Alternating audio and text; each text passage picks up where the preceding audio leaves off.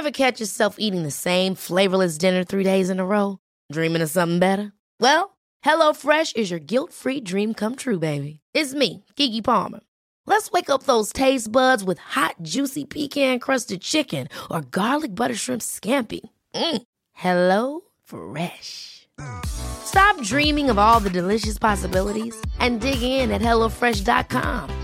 Let's get this dinner party started.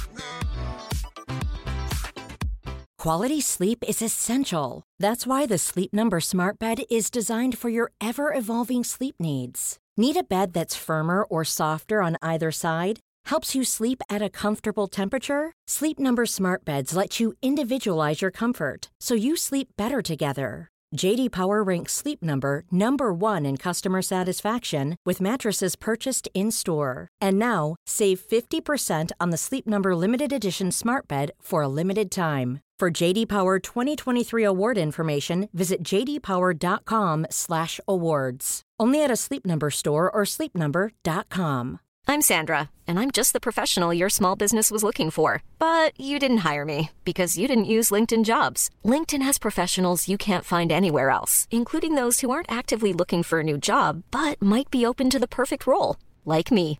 In a given month, over 70% of LinkedIn users don't visit other leading job sites. So if you're not looking on LinkedIn, you'll miss out on great candidates like Sandra. Start hiring professionals like a professional. Post your free job on linkedin.com/people today.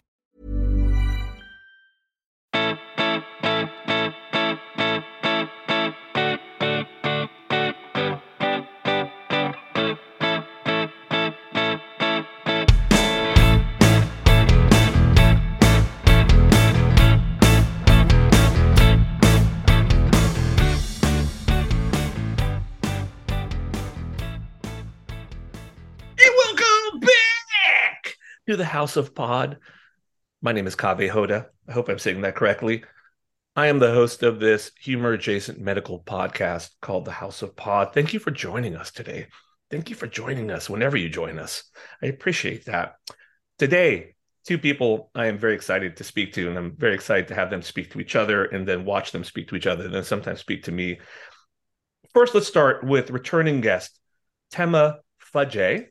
Uh, Tema, it's been a long time. Yeah, it's it's been a little while. How are you, buddy? um, you know, I'm living life. I'm doing okay. I'm not in the United States, so things are going well. It's it's going well because you're not in the United States, is what I'm hearing. Like you're happy to not be here where I am. I I got Yes. it. I'm not going to argue with that. It's hard to argue with that. Tell me where you are. Um, I am currently in Malaysia, but I'm going to be in Thailand tomorrow. Well, technically later today here. So What what time is it over there? Because it's like 8 a.m. ungodly early, uh, even for a doctor, but for for podcasting, this is crazy early. So, wh- what time is it over there? it is past midnight. It's almost 12:30 a.m. here in Malaysia. Oh my god, So you're I'm such a trooper. How is the food? I love Malaysian food. I love it. It's been good. It's been good. I feel like I've gotten a good tour because I've gone country to country. So it's been a lot of good food for the past how many weeks. So it's been good. This is just vacation. This is just for fun. You're not like doing a peacekeeping mission or something like that. Oh no, this is just like me dissociating from Oh. like life. so Oh, good for you. I've never been more proud of you than this moment. Um, okay, let's we're going to talk a little bit more about you, but first I want to introduce uh, our other guest who I'm very excited to have on. It's his first time here, Josh Trebach. He is an ER doctor and a toxicologist. Josh, welcome to the show, buddy. Hey, thanks, man. Happy to be here. Um, Josh, I want to get to what a toxicologist is. I want to talk to you about that. But first, um, there's something that I want to talk to Tema about, and I think you can weigh in on this because you're closer to it than than I am. Tema, there's a big day coming up in your life soon, is there not? yes. Um it's, it's not a wedding, Wed- as far as I know. So no. Is there? Is there? Are you getting married? Are we breaking news oh my here? god, congratulations. How's No. I'm Oh. getting married to a hospital program, technically. Um, tell us, tell us about that. Yeah, so this Wednesday, so December 14th is the match. Well, military match, let me specify. Um, so yeah, the match for anyone who doesn't know is basically the process that people go through to figure out like where they're going to go for residency. You apply, you get interviews, and then you rank places. Um, because I'm an HPSP, so I had like this scholarship through the Navy. I have to do both the match through them and then also do the civilian regular match that everyone knows about. But for military, we find out sooner. So yeah, that's pretty much what's happening. What what is HPSP? I'm sorry. Ooh, it is Health Profession Scholarship Program. Oh wow! Don't quote me if that is incorrect. With no, that makes sense. I, I, that, that's close enough. I'll buy that. That's good. Um, but basically, it's the scholarship that the Army, Air Force, and Navy have for medical students at civilian schools. So basically, like regular medical schools. So they help pay for your schooling. In return, you serve as a physician with them uh, for however many years you have afterwards. So I initially didn't do it my first year med school. Then I saw how many loans I owed, so I did mm-hmm. second year. Mm-hmm. Um, so I, because of that, you can apply to residency, and they have their own residency program. So the Navy has four, so for family medicine. So soon you're going to find out the place uh, and people you're going to be connected to for at least three to four years. So it's it's kind of like a marriage, but probably longer than most American marriages. yeah, it's actually really interesting because I did like all my sub-Is this summer, and all of them were at Navy institutions. And because like the Navy family medicine community is so small, it's like these are all people who, at least for at least six seven years, I'll be working with because it's not just residency, but and also afterwards. Right, right. Yeah. Um, is when my commitment starts. So, yeah, I'm just excited to know where I'll be moving. are you you're excited and nervous i'm assuming are you is there some places yeah. that you might end up where you're like i really really hope it's not that place or are all of them pretty acceptable to you at this point you don't have to say which is uh, which all of them i think i would be okay living at i think there are some more than the others like the east coast ones i'd rather be at just due to family proximity um, i haven't lived near family since high school basically so mm. it'd be nice to live near my family um, or at least like extended family. So yeah, it's just a matter of there's where I really, really want to go, and then everywhere else I'd be happy being. So I'm just excited to learn where I can like start looking for apartments and if uh-huh. I will be near my grandparents. yeah. Like it's always the most interesting thing because I I remember when I was waiting for match day and I was just doing this civilian match, which is in the third week of March, I believe. Uh, mm-hmm. and I remember being like, okay, so starting at, in late March, I will have to figure out where I'm moving if I'm moving, uh, mm-hmm. how I'm going to afford XYZ. And it's like a, my my recollection from this, it's not hasn't been that long, but it's like a binding contract, right? Like you go through the match, you basically you you have to go where you match. And so it's very interesting. I don't think a lot for a lot of us, we've been in like, you know, we haven't been in these environments where someone tells us on one the end of one month that we were supposed to uproot everything and move somewhere uh like surprise and yeah.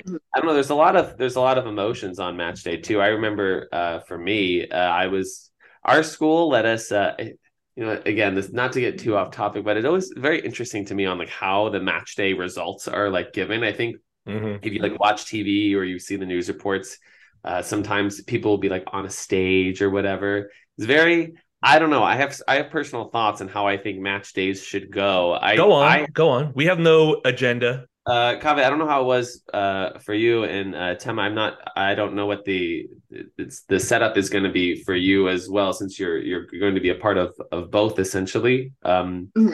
uh, but for me, when I was in med school and waiting for the match, we had we uh all got together like as a uh, a university or a med school and then we got envelopes and we were able to sit with our like families and our friends and open it in privacy i guess with them like in a large room mm-hmm. but i i see and hear th- stories about my colleagues who have had to go on stage one at a time and like read out in front of everyone and oh for I don't know. Sake. i know i don't know if i would but some people really like that i don't know for me uh i would be it's a little it's a huge thing right like sometimes yeah you get to go where your number one was. Sometimes you're going to your number like ninth or tenth spot, which is acceptable as well. I mean, like you rank those spots, and I feel like it would just be so stressful. Like so I was so Yeah. thankful in retrospect, but I don't I don't know. I I I think it's probably just like different uh different the med school cultures that lead to what it currently is. But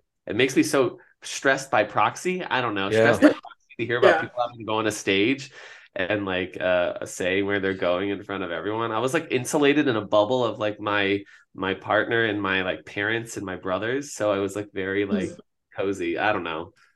I, I totally agree. I think that would be nerve. I did not enjoy the way we did it either. It wasn't quite that dramatic. We like had a big room. Everyone got their package, but then you know everyone's walking up to everyone else asking them like, "Oh, so where'd you end up? What'd you do?" Which is like I think great for most people, but there are some people who are not going to the place they were hoping to go to, and that's a hard day. Yeah. You know, because you're spending the next four years or whatever at a place that you or six. yeah where in a place that you may not really want to be you know and and you may feel a little bit of embarrassment you may feel a little bit of shame i mean there's a lot of emotions to work through there I, you know I, that's a tough one Yeah. yeah it's not the No, first that- time med school's done something weird what? So that's Yeah. kind of why I decided to travel because I was like, I want to be by myself when I get that like match email. And then yesterday I was like, actually, maybe I do want people around me, even if virtually. Um, but yeah, it's I know my med school. I think they're planning to change it for this year because there's been so much like backlash kind of about the fact that like we don't want to open up our envelopes on the stage in front of everybody. Especially it's like I'm not cool with all of y'all like that. Like I may not want Yeah. you all Yeah. to know that. Um, so yeah, I don't know. The way people do match is very interesting. I think the one good thing that came out of like pandemic match days is people got to do it like in their homes by themselves or with like their close friends. But other than that, yeah, I no. yeah I hear you. well for all our listeners out there going through the match i hope that you end up at a place that you're happy about if it's not your number one choice trust me it's going to pass before you know it. You're going to thrive and do great there and i have complete faith in you and uh, sending you all my my love because i know what that day is like. So um let's change gears because i do have specific toxicology questions here for dr trebach um Josh, let, let's start with some of the basics. Just what is toxicology and what's a toxicology fellowship? Like what uh what what does that entail? Do you have to does that mean you just like, you know, you're you read an extra book or two about like plants that are poisonous or you have to learn about snakes? Is it like a 3-year program? What what is it? Sure. So, uh, dude, I wish it was just reading one extra book. That would Mhm. be that would be so nice. Uh, so, uh, medical toxicology is a, relatively big field. Uh, I'll start with so the the path to being a, a medical toxicologist in the at least uh, here in the United States is after you go through medical school a medical school training and then uh, residency training, be it in pediatrics or internal medicine or psychiatry or most commonly emergency medicine uh, you apply for a medical toxicology fellowship, which is actually a match process as well, like we were just talking about. Uh, and then that once you match into that, that's a two year program. So, two year fellowship program. Well, some fellowships are longer, some fellowships are, are shorter, but for medical toxicology, it's two years. And so, during those two years, you're essentially studying all the things that a medical toxicologist does and needs to know. And it's a very big very big field uh, in general if i were to sum up some of the the the topics in medical toxicology so for example it's like saying like uh surgery like what do you do Mhm, like, well mhm. it's like a huge field i mean you can right I Great mean, question. a What do they do? Those bastards. What do they do? uh, there's so there's so much you can say. Uh, so uh, what I'll do is I'll say uh, in the realm of of medical toxicology, it's studying the eff- effects that uh, anything external to the body. Sometimes people use the word. Sometimes people say drugs. Sometimes people say pharmaceuticals. The correct term technically is something called a xenobiotic, which is anything external to the body that's not produced in the body um, or by the body, really. Uh, something external uh, that can cause toxicity. So, any sort of toxicity from a drug or a substance or an animal or a plant or uh, uh, something man made, something natural, any sort of toxicity, any sort of withdrawal from drugs, substances, things like that. uh, public health threats uh, or um, disasters, and then just providing general information uh, to the to the public and to our colleagues. I think is a is a good way to sort of sum it up. Yeah, uh, no, that's good. Um, I love xenobiotic. It sounds very James Cameron. I'm I'm I'm into it. Um, what what brought you to the field? What drew you to it? Yeah, so I I I mean the short answer is that it is just so much fun. Uh, but the the longer answer I would say is in in med school and even in, in college, I think if I were to think back, I I really liked the the pathophysiology of of medicine and just of science. And so, you know, I think I was always asking like why does a cell do this? We remember this for the test but why does a cell do this? Why does a disease cause these symptoms? Why does this drug do what it does? It's the pathophysiology. And for me that's been the most interesting part of medicine. In toxicology at its core is is is understanding that pathophysiology and then applying it. Uh, and that can be with respect to all those topics i was just saying plants mushrooms uh, animals, drugs from a doctor, drugs from a friend, drugs from uh, made in a lab. It can be sort of anything, and it's it's really interesting because in the world of toxicology, we don't have as much robust data that some of these other uh, fields in medicine do. So, for example, if someone gets uh, pneumonia, I can tell you you know what's the typical course of that pneumonia is and we have data to say which types of pneumonias are, are worse and which infections are worse et cetera but in the world of toxicology, we don't really have a lot of that because it's hard to study. You can't really uh, take a group of people and and poison them and see what happens as a or yeah. Uh, that, that is frowned upon, and I do not condone that.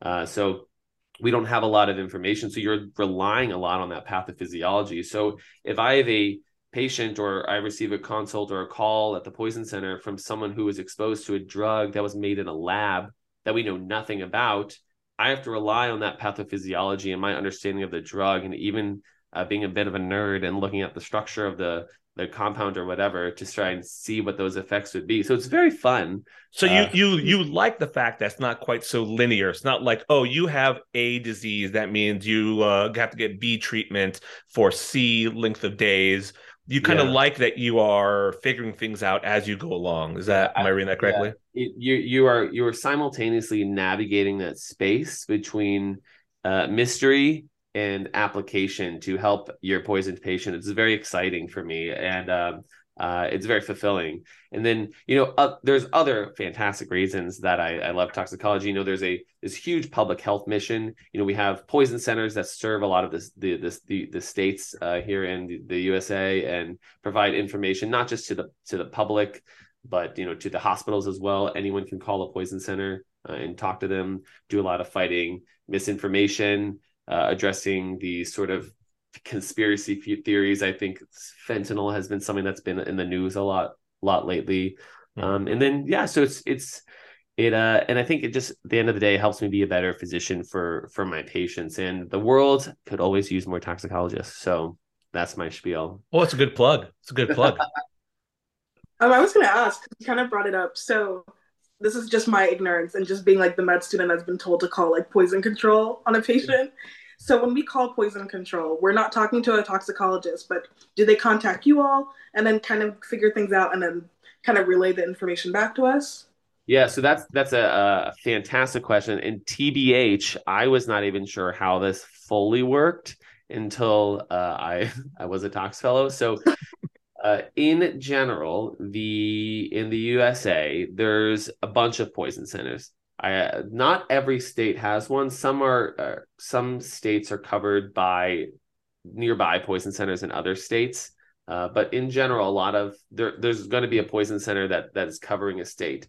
At the poison center, the the phone lines themselves are run by um, we what we call our called, sounds cool. It's called spies, not like Russian spies, but like uh, specialists in poison information.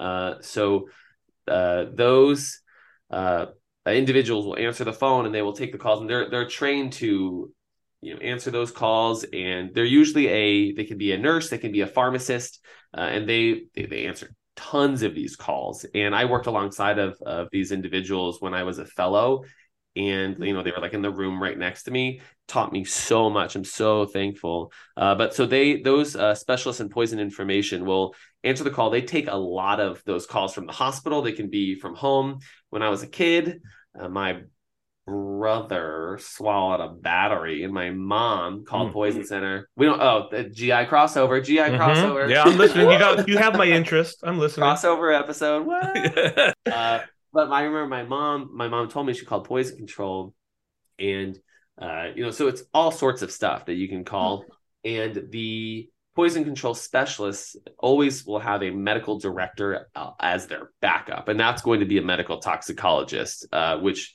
is technically what I am now. So I, in my current position that, that I am now, I do work closely with uh, uh, multiple poison centers, and so I am sometimes that person that gets called by the uh, the spies with questions or or tricky cases, and then on top of all of that, certain hospital systems have direct toxicology consults, so you can actually say, you know what, I actually I I want to call the the medical toxicologist directly who's affiliated with our hospital and have them come in and, and see the patient. So I sort of can get there's two avenues to get to a medical toxicologist either through the poison center uh, uh, if that's where they also work mm-hmm. and then through like direct sort of consultation if that's something your your hospital system sets up so it's a little bit complicated to understand like i said like this is not what they te- you don't learn this in med school you learn right. Oxidative phosphorylation. And nice, um nice. and then yeah sorry name drop. Uh i hate myself. Uh, i'm impressed. No listen yeah. you you had us at oxidative phosphorylation. That's pretty hot. It's gonna be the um, name of my first child. Um op op you call him op uh that's a good name. It, so um, when you're on call in the hospital if you're one of the if you have like a system where your er has an on-call toxicologist i'm assuming that's home call which means they'll call you you can stay at home and they'll call you and you answer things you probably don't usually have to go in for those things right yeah there's there are some cases that i I, I I do go in for, and if I think that the patient can benefit by having me at the bedside, then then absolutely. So it really it really depends. I mean, I uh, in fellowship and even uh, where I currently work, I chose to live relatively nearby the hospital because I I anticipate coming in. I I also understand what it's like to be on the the emergency doctor side of things. Mm. That I like when if I'm consulting someone and I want them to come in, uh, I I like knowing that it's an option, right? Uh, and so I kind of have a little bit of perspective as someone who consults from the ED, and then now as someone who consults to the ED. So yeah, a lot of the times though, if the case is relatively straightforward, I mean, like, you know, we run a, a tox service, we see the patients, but it, it just, it, it ultimately depends. There are some nights where I am in the hospital and then just, I sleep in the call rooms because it's been very busy. Uh, mm-hmm. and other times where I, I, you know, I'm, I'm doing home call and it's uh, relatively okay. But now that I just said that, my next call for the next like six months is be wild uh, uh, thanks to you. So yeah, sorry about that, man. Um, but it builds character. Um, so let me let me ask you. I know this is going to be hard to answer because there's probably such a variety. But what what are the things? What's your bread and butter? What's like the stuff you get called on the most? I'm assuming ingestions. Yeah. So uh, I the most common things would be concern for a drug overdose or drug toxicity. And so the reason I, I specify those two as being a little bit different is so uh, overdose, and I, I notice how I, I didn't say uh, intentional or unintentional. I just kind of put them in the same category. An intentional overdose, uh, and sometimes you can have an intentional overdose without the intent to self harm. So it gets very a little bit complicated. So I'm using I'm trying to use the correct word. So mm-hmm. uh, you can have uh, any sort of, of of overdose, intentional or unintentional, and so that can be someone taking a bunch of medications with the goal of self harm. It can be someone who's taking a bunch of medications because they misunderstood how to take their medications, or there there is confusion about how to take the medications. It can be unintentional, as in a, a child gets into something that they shouldn't, uh, or mm-hmm. something is, you know, uh, especially like those pill counter or the uh sure right box. the weekly pill boxes take two days you know things like that uh any sort of concern for for drug toxicity. So again, this can be a this can be in the context of um, uh, I'll use a I'll use a great example. So for some patients who are on uh, digoxin, say a heart medication, uh, certain antibiotics can actually cause your digoxin levels to go up uh, simply just taking them because there are some bacteria that exist in our GI tract that normally chew up digoxin. Uh, but then when you take these antibiotics, you kill them off, and then you aren't chewing up that digoxin anymore. So you actually get more absorbed, uh, and it can lead to digoxin toxicity. And so again, that's not an overdose, right? That's just people like taking a medication for a UTI or a diverticulitis or something. So concern for drug toxicity, uh, concern for withdrawal, like alcohol withdrawal, uh, or benzodiazepine withdrawal, things like mm-hmm. that. And then I think we have a lot of this this sort of vague. This patient is this tox is a is a question we sometimes get asked. As in, someone is not acting as people think they should and want to know if there's a substance on board. And we actually in toxicology have a secret magic wand that we can wave and it just tells us what it is. So we, yeah. don't, we don't we don't share that with people. Uh, and uh, we might need to edit edit that out because I don't I don't want people knowing. You're getting know that. No, I got you. I got you on that. Wand that we have. But uh, no, so sometimes it's just to give a second uh, a second set of eyes and you know say, hey, is there anything you want to add? Do you think this could be tox related? Is there does this look like a toxidrome that you're you're you're experienced with it? And a lot of the you know sometimes I'm like, absolutely, this is great, and other times I'm like, I'm not sure either. So uh, it's it's fine. They're, they're looking for reassurance. I'm I'm assuming a lot. That's probably a lot of what you do. Yeah, I mean, well, I think it it it does depend, and I think I sometimes uh, have to remind myself that during fellowship, I did two years of uh, of rigorous toxicologic training, and so I think sometimes I I have learned that uh, the things that I take for granted sometimes I'm like, oh wait, I actually I have more to offer than I thought, right? Like you know, if someone's like, hey, does this patient have uh, serotonin syndrome, or do you think? And I'm you know uh, I look at them and I'm being able to be like, actually, no, none of this really fits. Can be like, oh, that was very helpful, thank you, and I'm like, oh, I'm I'm glad I could help, you know. So uh, I think I just I think I, I I, need to acknowledge sometimes uh, what I what I've learned and have a little bit more confidence that I can bring something uh, yeah. when I feel like I'm not. But no, it's it's been good, and I I love uh, working with my my colleagues. I love the collegial and camaraderie approach to to medicine. So it's uh, it's very fun and it's a nice change of pace from being a the emergency doc to being a a consultant.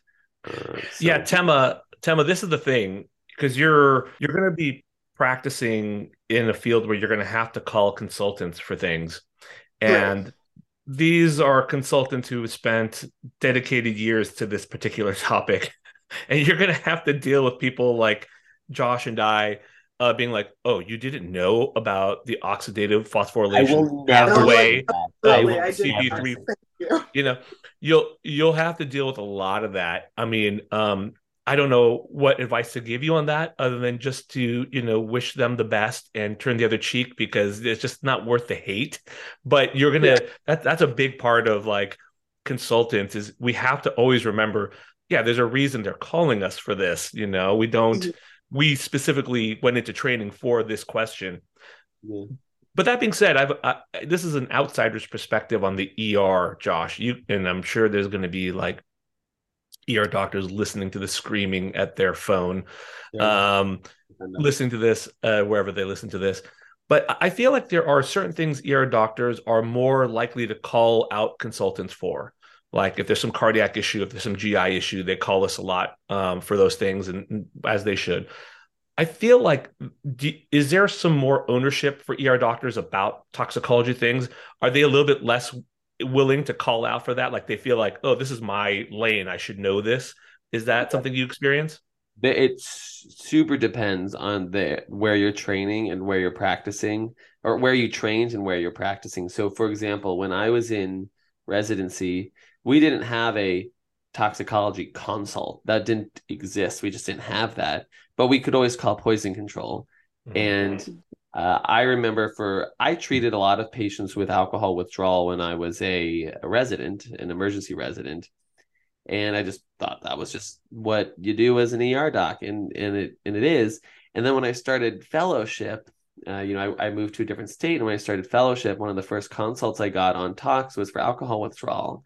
And I remember talking to the my attending, and I was like, "Oh my, OMG, get this!" I was like, "Someone called us for alcohol withdrawal," and they were like, "Yeah," they were like, "Okay," and I was like, "Oh, that wasn't the response I expected." And I, like, and I was like, "Oh, I mean, yeah, that's like a normal thing we get, right?" And they were like, "Absolutely," and I was like, "Yeah, totally." So it, it like I didn't I didn't know, and so it's very it totally depends. Like I didn't know until I started fellowship that people called about alcohol withdrawal. I thought that was just an emergency medicine thing. And then now as I'm I'm getting elsewhere, I realize that I actually toxicologists have so much to add in the the management in in helping with alcohol withdrawal. And I was like, oh man, I look back to residency and I wonder if you know that by having if we had a toxicology consult or something like if that could have helped more of our patients. We just, we just didn't know what we we didn't have, and so it really depends. So I have had people call me to ask questions that I feel like are super super advanced. And i'm like oh are, did you do a tox fellowship? Because you know this in and out. And then i've had people call and ask questions that are like hey like how do i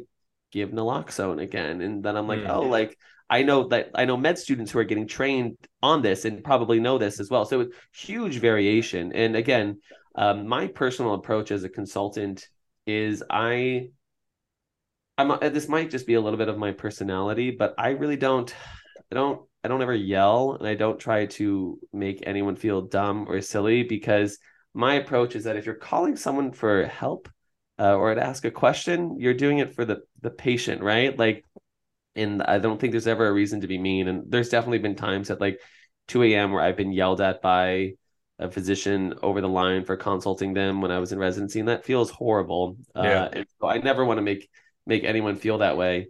You know, I, I think it's an interesting conversation, I, and I, I the the consultant and the the person asking the consultant questions because there's a lot of things that go into this. It's late at night, oftentimes, a person sleeping, they're woken up. I, I will say personally, I I like what your your framework for this, and I think it's a really good one, which is like they're doing this for the patient's benefit. So it's hard to to be angry about that. I'll be honest with you, the only times I don't love a phone call is when the ER doctor either knows already what they're going to do and what's right, but they just want to have it signed off that they talk to GI. And and sometimes that's okay and sometimes I'm just like you didn't need to. You knew it. You just want to have something in the chart that protects you, and it, you didn't need that. It's unnecessary. It's a medical legal sort of framework that I don't think is a great practice. Yeah. Um, or when they're calling for a chart biopsy, which means that like they're like, hey, it's it's like 2 a.m. in the morning. This this person's having this issue, and then you look and they're basically asking you to help dissect the chart and look and see when their last endoscopy or colonoscopy was. Those are the things that I'm like, mm, I don't love that. Don't love that. I feel like you could have done that. So I, I think that is a great framework that you have, and um, I think if you have that and you keep that, it's going to serve you really well. I think what what has what breaks my heart the most is being a cons- I don't again I don't this is I've only been a cons- consultant for like you know two or three years now is that everyone always apologizes when they call you. They're like, "Hey, you know, uh, sorry, uh, thanks for getting back to me." I'm like, "Why are you apologizing? I'm literally getting paid to be on. It's like my job. Like I wasn't like, you know, yeah. like and so, but like it, it is very interesting how everyone like a, apologizes, and it's not just here. Even when I was a fellow, people were like, "Hey, sorry," like, uh, and I'm like, "What?" Like that, like I, I don't and no, listen, that so don't that getting like grilled by the person who's on the other line, and I'm like, who hurt you? Like you're not, you're not gonna. That's not gonna be the case forever. That's not gonna be the case forever. Like I got a call. Like some of the ER people get hardened, so they stop like being apologetic. Like I got a call like at 3 a.m. the other night, and they're like, "Hey, I just want to give you a heads up on this patient. Here's the MRN number. Here's the medical records. You can put this into the computer." I'm like, "It's 3 a.m. Do you think I'm sitting in front of a computer?" I'm like, "What are you doing?" like what i'm like that's not that's not how it works and yeah. so like there there there can be a hardening of the ER doctors where they're like purposely will just be like, yeah. no, I'm gonna just call this and it's my right. And I, I, get it. It's survival at that point. They have to do that. But you enjoy those, enjoy those pleasant exchanges. I just think ever I mean, why can't people just be nice to each other? I mean, like I I called someone recently on my one of my shifts, a consultant, and I said, I was like, hey dude, I do not know what this is. And I was like, can you help me out? And they they're very nice. And they said, hey, for future reference, like uh if I see this again, like, you know, would you mind telling me like how would I, I take care of this in the future? Blah, blah blah. I mean, like have a good good conversation. I understand yeah. everyone's busy. Uh and sometimes if you're bouncing between like nine consults, but like I usually uh there's been times where like a hospital or something has kept me up the entire night, but like that's that's the gig, right? I mean, like I didn't I didn't yeah. come into toxicology to never be called or only be called between the hours of 10 a.m. and 2 p.m. Right. Like, I mean, like at yeah. the end of the day, if my family member was in the hospital and someone was calling a consultant with a question about them, I would I would want there to be some collegiality. And so again, like maybe I'm being a little bit too uh too much of a softy, but I really just don't think there's there's any room for sort of shitty behaviors by either the consulting or the consultants just because we all know that it's like it's hard to approach people when they're uh, assholes. Ready to pop the question the jewelers at bluenile.com have got sparkle down to a science with beautiful lab-grown diamonds worthy of your most brilliant moments their lab grown diamonds are independently graded and guaranteed identical to natural diamonds, and they're ready to ship to your door. Go to Bluenile.com and use promo code LISTEN to get $50 off your purchase of $500 or more. That's code LISTEN at Bluenile.com for $50 off. Bluenile.com code LISTEN. Ever catch yourself eating the same flavorless dinner three days in a row? Dreaming of something better? Well, HelloFresh is your guilt free dream come true, baby. It's me, Keke Palmer. Let's wake up those taste buds with hot, juicy pecan crusted chicken or garlic butter shrimp scampi. Mm. Hello Fresh. Stop dreaming of all the delicious possibilities and dig in at HelloFresh.com. Let's get this dinner party started.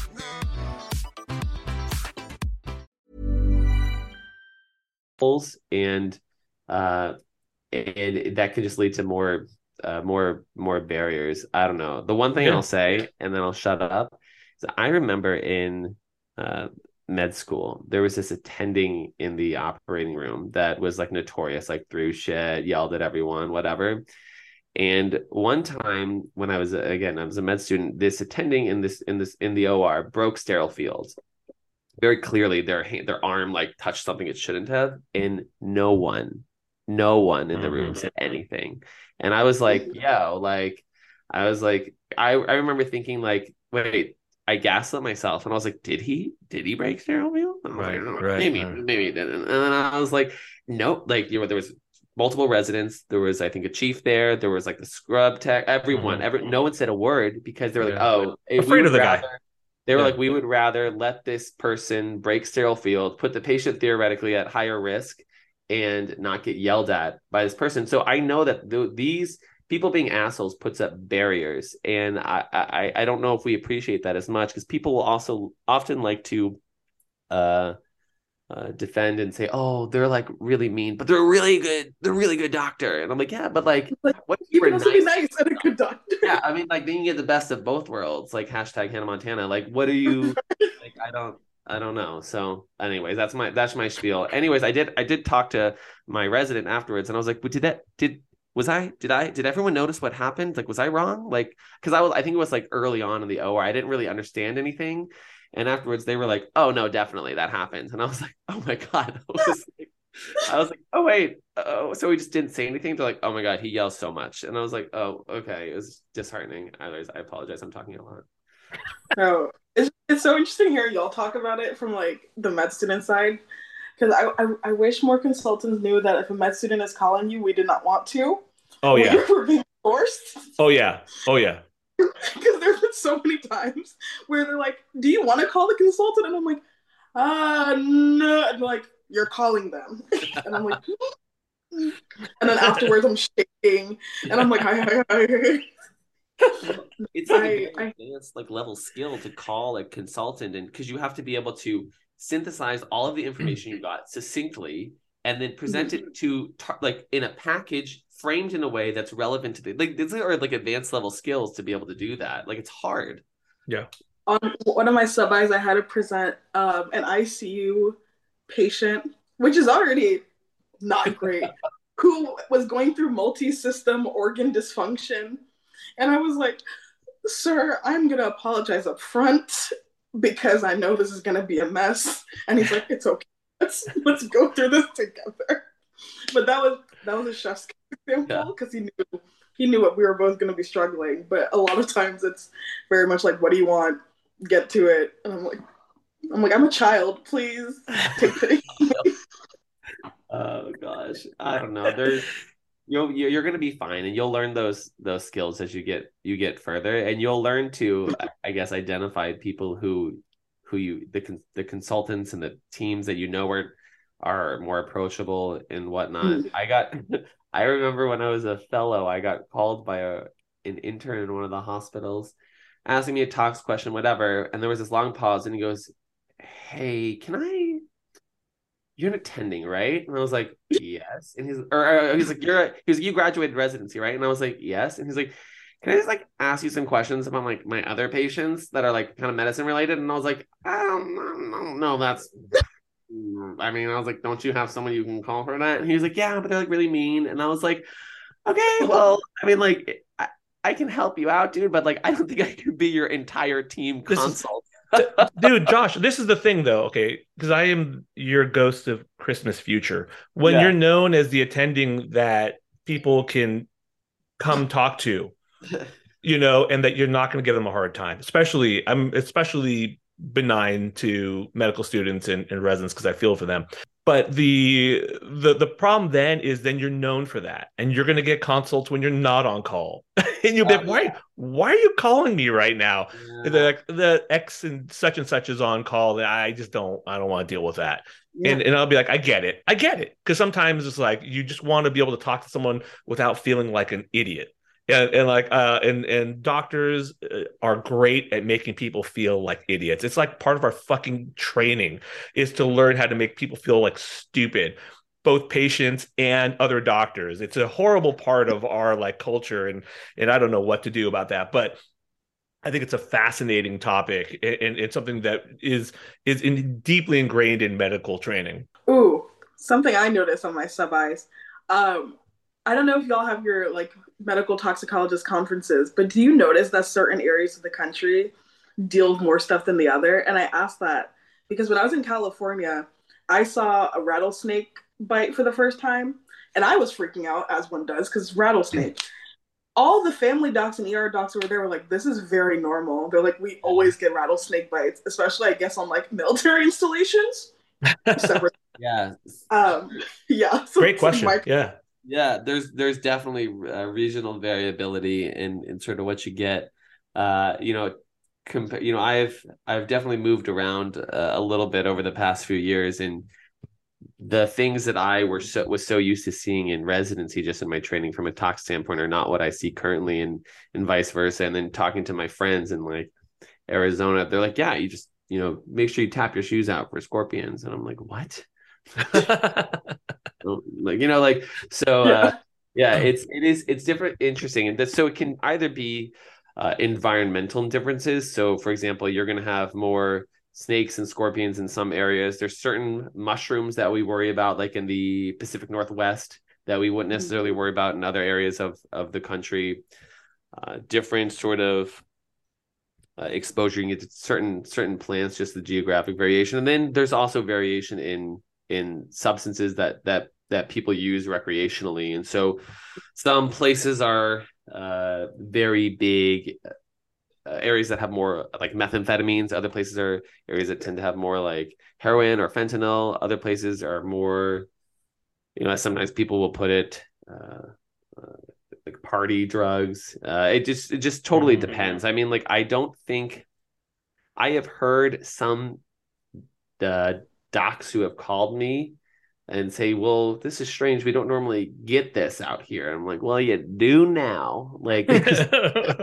like it, it's it found its way out there. Like, so uh, I think it really, it really, uh, really depends. And there's, I think, just with the not to get on my soapbox, but I think just with the the internet and a lot of our social social media applications and sort of social uh, or our, our, app purchasing that we can do, a lot of things can find their ways to places they weren't wouldn't be previously. And so, like, I know, like when I was in uh, a major city, you could literally Grubhub uh, uh, uh, whippets, like whippet canisters, whipped cream canisters, which people can mm-hmm. can use recreationally. You could just like order those and be like, yes, I am having a a we are making lots of whipped cream here at 2 a.m.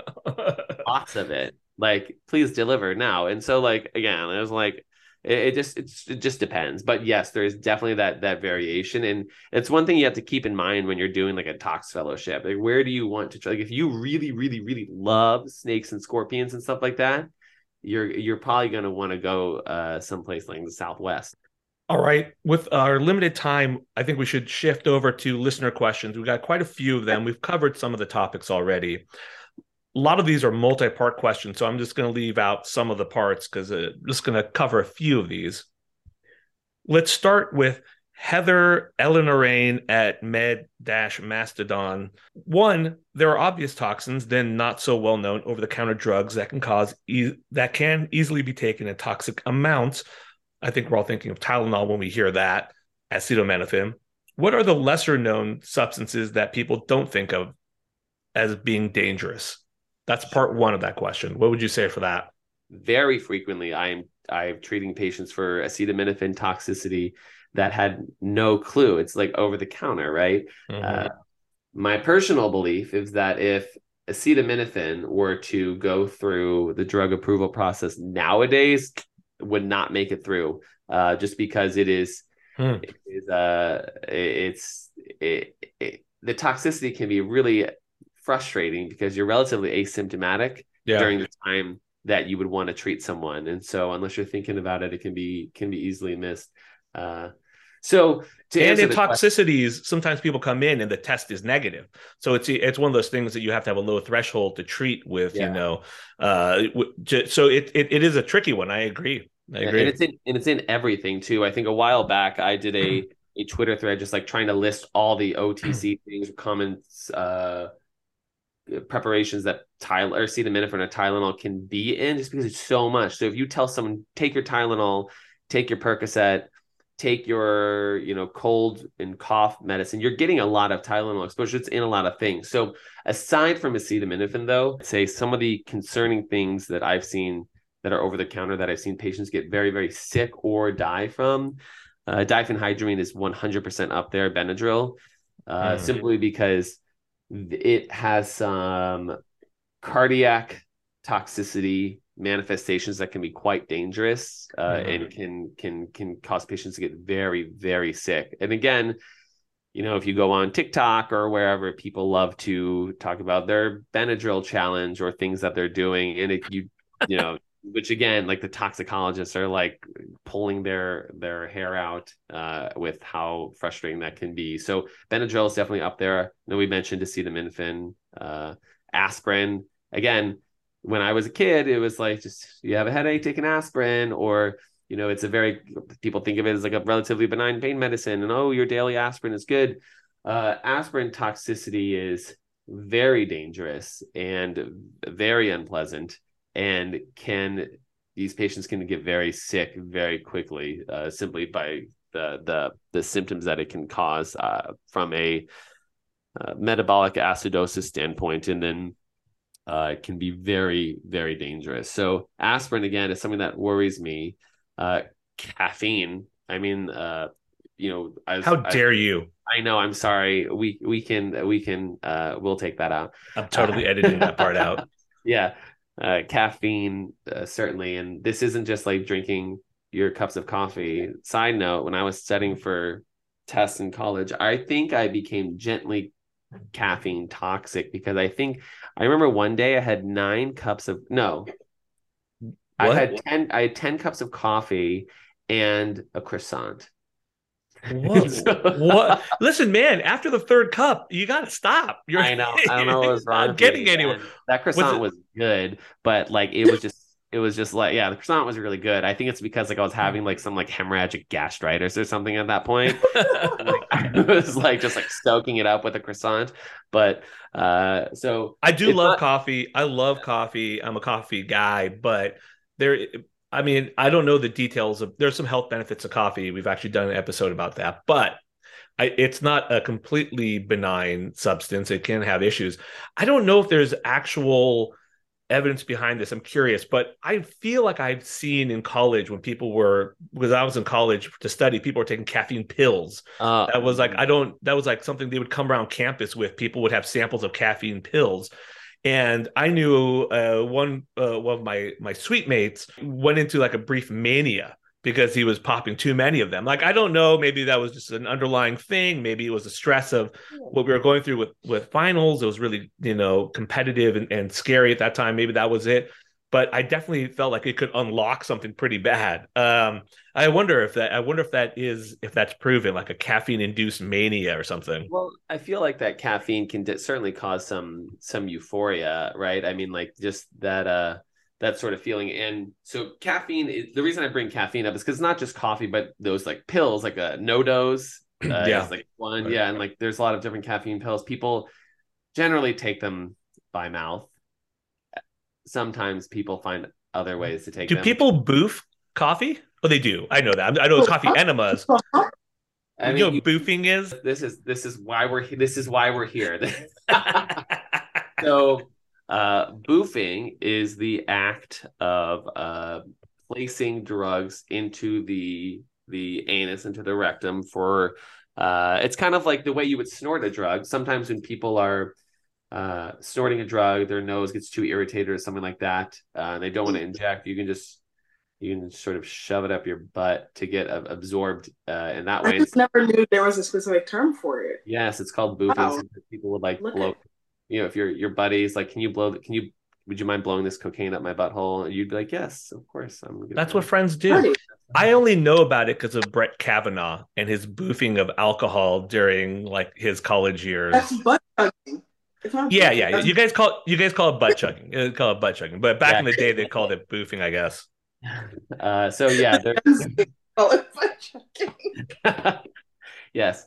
The- the- oh my gosh. Uh, so you know the when, when it comes to caffeine, I think it can be can be one of those things that people don't realize. Again, kind of like acetaminophen, it's going to be in your energy drink. It's going to be in your your your coffee, your your pills, whatever. And people will take them either for you know losing weight or for wanting to study or do all these things. And it can be a little bit it can be a bit dangerous. I mean essentially it, it you know causes your your your heart rate to speed up. What's very interesting about this this class of of, of medication so caffeine is something called a, a methylxanthine that these are these drugs act as uh, adenosine antagonists. And so which is very interesting we don't have a lot of a lot of things that do that. And so people can go into sort of like these heart rhythms that are really really fast and uh, like svt and some of our drugs that we use to manage that like adenosine won't work because caffeine and other methylxanthines are adenosine antagonists. So it's very interesting. But uh, so that one's not a it's not a great one. Don't love those caffeine toxicity or caffeine overdoses. Mhm. uh, and then uh, uh, dextromethorphan, uh, DXM, very uh, not not my favorite thing for for patients to get toxic with. Uh, and then any sort of supplements or um, things you can find that are unregulated.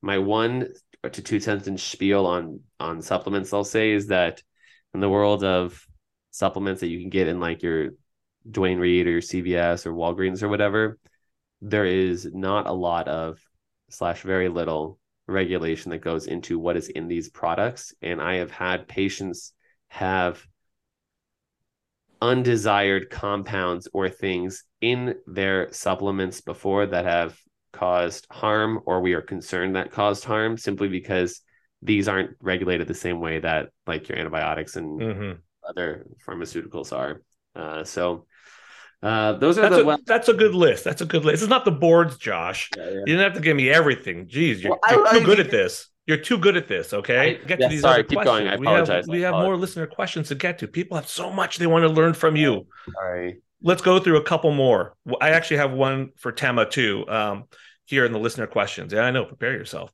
Okay, so Karen Percy at uh, Karen Percy one uh, has a, a a couple of questions. We covered some of them. Let me go to part three of her question. What is the first thing you should do if someone is altered from what you think is a poison or a drug? This is for, no. This is for you, Josh. Yeah. Yeah. Uh, the first thing you should do, well, I guess the question depends on where you're located. Uh, like if this is in a hot like, is this a a layperson? Is this a hospital? I'll say say this is a layperson. This is a layperson at at home. They walk across their uh their friend who hasn't been answering the phone and they knock on their door and they they bang and they see their uh, friend lying on the couch sort of incapacitated and a bottle of something that they don't really know what it is lying sure. next to them i will say the things you shouldn't do first are yes. going to be don't shove your hands down their throat to make them throw up don't pour milk down their throat as some attempt to sometimes people think that can uh, there's a lot of things about milk that don't sure. make a yeah.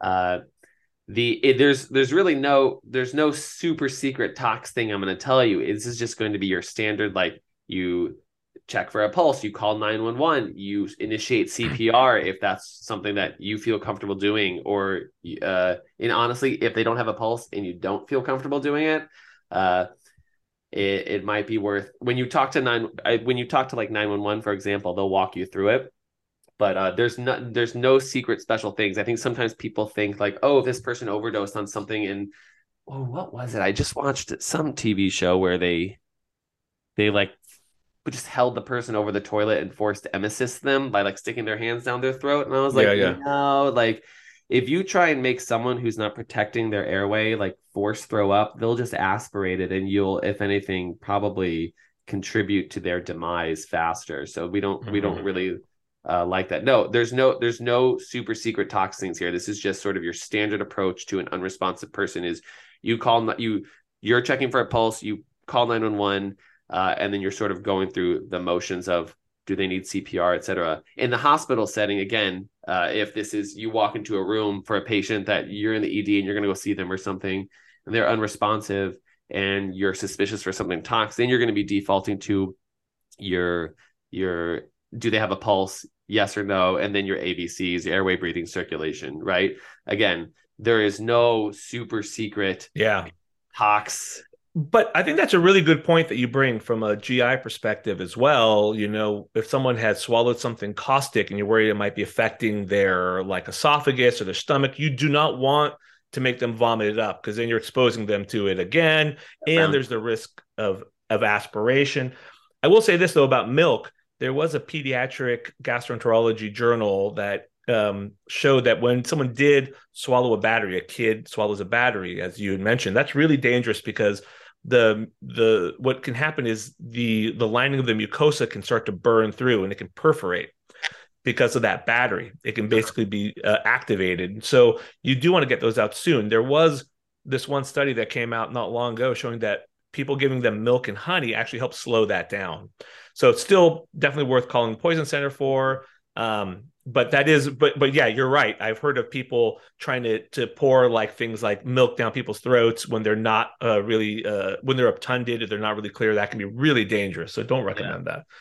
that. Um, okay, great answer again. Okay, let's let's go to Druv Bhagavan, sorry, buddy, uh, at Druv, Druv Bhagavan, and he has a multi-part one, one for you, and then one for Tema. Let's start with the one for Tema. How does FM, family medicine, versus FMOB work with respect to training and practice? And why did you choose this path? Yeah, um, so family medicine in the US, at least, um, three year specialty, like for residency. Some programs do four, but mostly it's three years, and you get like that full spectrum, like primary care. So when people think of like the town doctor that used to exist, that's family medicine.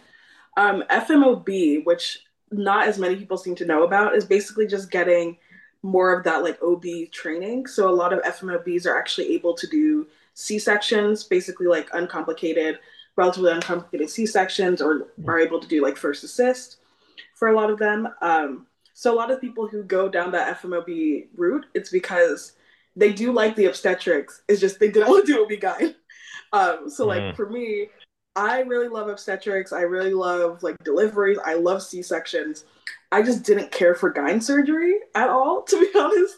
So mm-hmm. FMOB kind of gave me the best of both worlds where I'll be able to do all the primary care and then if I have a patient, I'll be able to deliver them if I want to. If they have a C-section, they need a C-section and it's relatively uncomplicated, I could probably like do the C-section myself or be first assist for it, um, and just get that like full care, take care of them, take care of baby, take care of like whole family. Yeah. Um, so for FMOB, some programs are designated that they don't have you, you don't have to do a fellowship afterwards because you get so much OB training during it. But for the most part, if you don't go to a program like that, you just do like a one year fellowship afterwards, and then you are an FMOB. Oh yeah, that's a good plug. I like it. I mean, best of both worlds. It's like the, when people ask me why I do GI. I mean, that's hmm. one of the reasons. You want to be able to do something where it's sort of like cerebral, but you can do something procedural, and you feel like you've really done something at the same time. No, that's a that's a good sell for that. Um, okay, here here is one of uh, Drov's questions for you though, Josh. Um, he had multiple ones, but um, they might be too high level for me. Uh, so I'm, I'm going to ask this one What is your favorite fumigant? it's funny when people ask these questions because uh, first you're like, why would anyone have a favorite fumigant? But then obviously I do. So,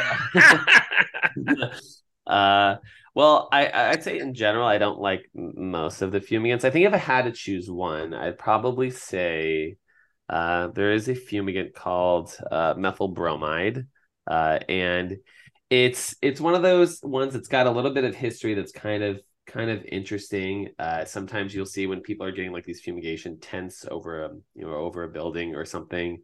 Uh, but again, they're all all of the fumigants are very toxic. I think the thing that I like about methyl bromide is it's got some history. It used to be used as a uh, old fire extinguisher back before mm. we realized that you shouldn't you you shouldn't extinguish fires with things that could also kill people. So uh, we don't use that anymore. Uh, it uh, has this sort of a sweet chloroform odor, if you will. Not that mm. I know what that smells like or that I would recommend going and smelling I, that. I love that you're a connoisseur of things that can kill you. That's yeah, fantastic. yeah, instead of like tossing the wine around and sipping, it's just let's the sweet let's, chloroform notes. Okay, two two more questions and then we're gonna close up shop here. Okay. Um this one is from charismatic megafauna at CMJOMGLOL. That's pretty funny, actually. Um, this one is can you talk about xylazine? I would love to hear about clinical presentation, mechanisms, complication, complications, and management. You don't need to go into all that, but could you tell people what xylazine is and uh, what it does?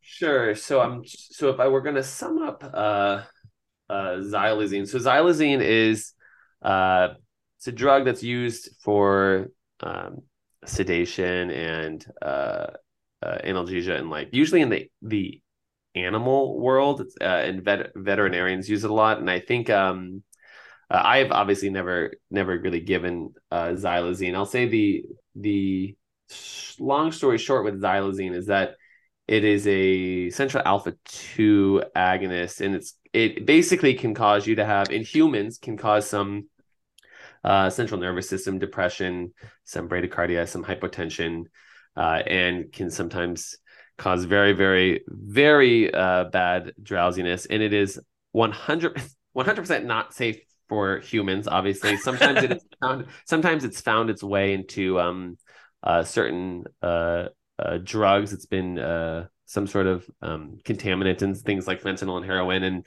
uh, if you're interested in, in hearing more, reading more about that, the FDA has put out put out a a health alert about about xylazine. Uh, just to uh, healthcare professionals, I believe. If you probably if you like were to, to Google FDA health alert in xylazine, you would see it. But uh, it's just something to to think about in uh, in in these patients. Uh, if you ever see something like this, again, if someone calls me xylazine, it's not like did you did you check for xylazine? It's not going to be something I ask. It's more of like something we keep in the back of our heads when we're thinking about uh, weird things. Got you. I, I, actually hadn't heard of it until this question. That's when the first time I looked it up. So I'm I'm kind of curious to know if this is something that people are seeing, if this is like a real issue. Well, it's not like something that we can uh have I have I potentially seen it before? Possibly, but you know, there's not a a bedside xylazine test we're doing in the emergency department. And right. if someone comes in and I'm concerned that this may have been exposure, I'll treat them appropriately. There's no super secret xylazine antidote that we give, right? And so it's just going to be supportive care. And then if they get better, I that I think that the what we would tell them is to not not do xylazine again. The, yeah, not to get exposed to the thing that happened in the first place. So how much are we seeing? Well, it's hard to say because we're not testing every single gotcha. thing. There, right. So no, it's good to know about it. Uh, yeah, yeah, Tema, Tema, I will give you five dollars if you drop that at rounds at some point. Be like, have we considered yeah, xylazine? Uh, Potential ingestion of xylazine? Yes. oh, That's pretty good. Haven't heard? Yeah. Okay, last yeah. question. Last question. This is from Rashid Al Tafi. That's Rashid underscore Al Tafi. He's a, uh, down in Corona, California. This is what he asks. Interested to know more about adverse effects of psilocybin in relation to treatment of major depression. So, psilocybin, mushrooms, we hear about it a lot now in terms of uh, treatment for anxiety or depression, PTSD. I've heard it. You know, like any, any other drug, there is going to be some adverse effects that you might see. Is this something that you've encountered or been called about, Josh? Uh, I'll be honest, I have I have not encountered this. Uh, I've encountered patients using mushrooms, but never with this in, intent. And I know this is an active area of study, but uh, I, I I don't think I can comment too much on the the the use of the side effects from use in these studies where they're sort of mm-hmm. testing it out. I again, right. I've seen patients, and I've I mean, I have treated patients who have claimed that they thought they were using psilocybin, right? I mean, like I don't, I don't go and and you know go over to their place and look at the mushroom and like, and I was like, okay. Um, yeah. So it, it I, I, I don't have a ton of experience in that realm. I apologize. What What do you do when your friends call you and they're like, "We did mushrooms and we are just tripping balls too hard"? Oh my. you, well, I say, uh, uh, I'm here for you and, and I love you and I care about you uh, and uh, speak my very calming yet uh, noxious stimuli voice that I have, and I tell people it's going to be okay. But uh, I think in general, the uh, no one really knows a lot of these things. Like when it comes to the world of of mushrooms, it's not like everyone's a mushroom expert. Every now and then, a friend from college who I haven't talked to in like ten years will text me, and it'll just be a picture of a mushroom, and it'll just be safe and I'm like, no, no. well, hello, hello. It's nice to chat with you again. So, uh, no, I think most I haven't had a ton of my friends uh, doing doing random shrooms. Uh, thankfully, they, okay. they we have different friends, is what I'm hearing here. Yeah, I need, um, I need friends, yeah. Okay, this has been great, uh, fantastic. Uh, we have to uh, close this down. Um, before we do that, though, uh, let me get your guys' plugs Tema, where can people find you? Uh, y'all can find me on Twitter, Tema Fudge, like the chocolate. Same on Instagram. You know, I'm just here.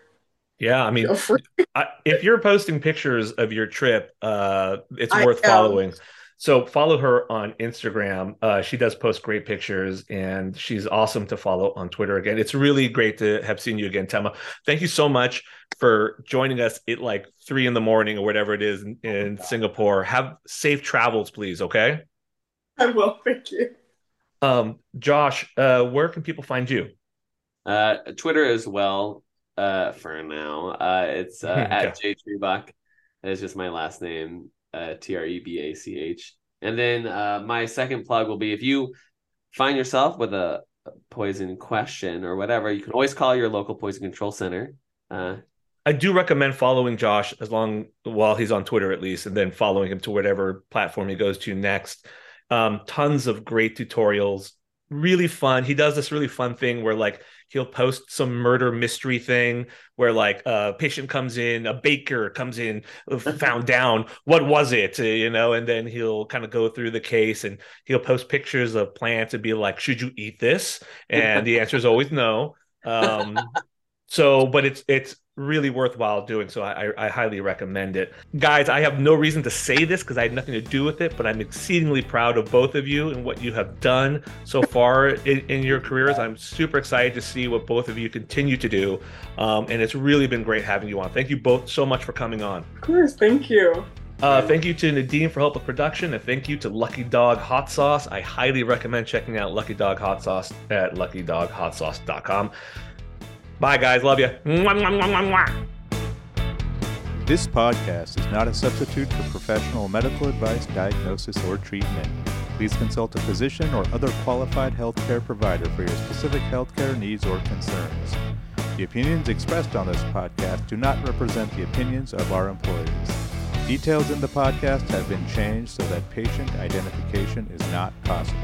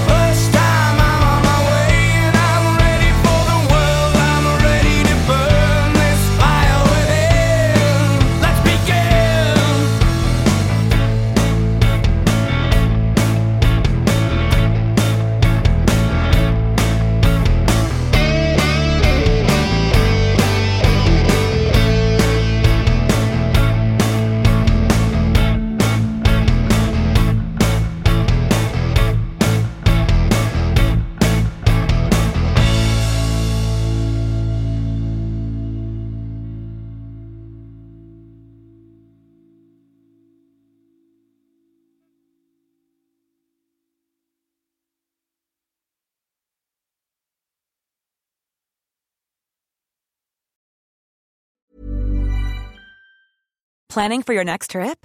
Elevate your travel style with Quince. Quince has all the jet setting essentials you'll want for your next getaway, like European linen, premium luggage options, buttery soft Italian leather bags, and so much more. And is all priced at 50 to 80% less than similar brands. Plus, Quince only works with factories that use safe and ethical manufacturing practices. Pack your bags with high-quality essentials you'll be wearing for vacations to come with Quince. Go to quince.com slash pack for free shipping and 365-day returns. Hold up. What was that? Boring. No flavor. That was as bad as those leftovers you ate all week. Keke Palmer here, and it's time to say hello to something fresh and guilt-free. Hello Fresh. Jazz up dinner with pecan-crusted chicken or garlic butter shrimp scampi. Now that's music to my mouth. Hello Fresh. Let's get this dinner party started. Discover all the delicious possibilities at hellofresh.com. Hey, it's Paige DeSorbo from Giggly Squad. High quality fashion without the price tag. Say hello to Quince. I'm snagging high-end essentials like cozy cashmere sweaters, sleek leather jackets, fine jewelry, and so much more. With Quince being 50 to 80% less than similar brands.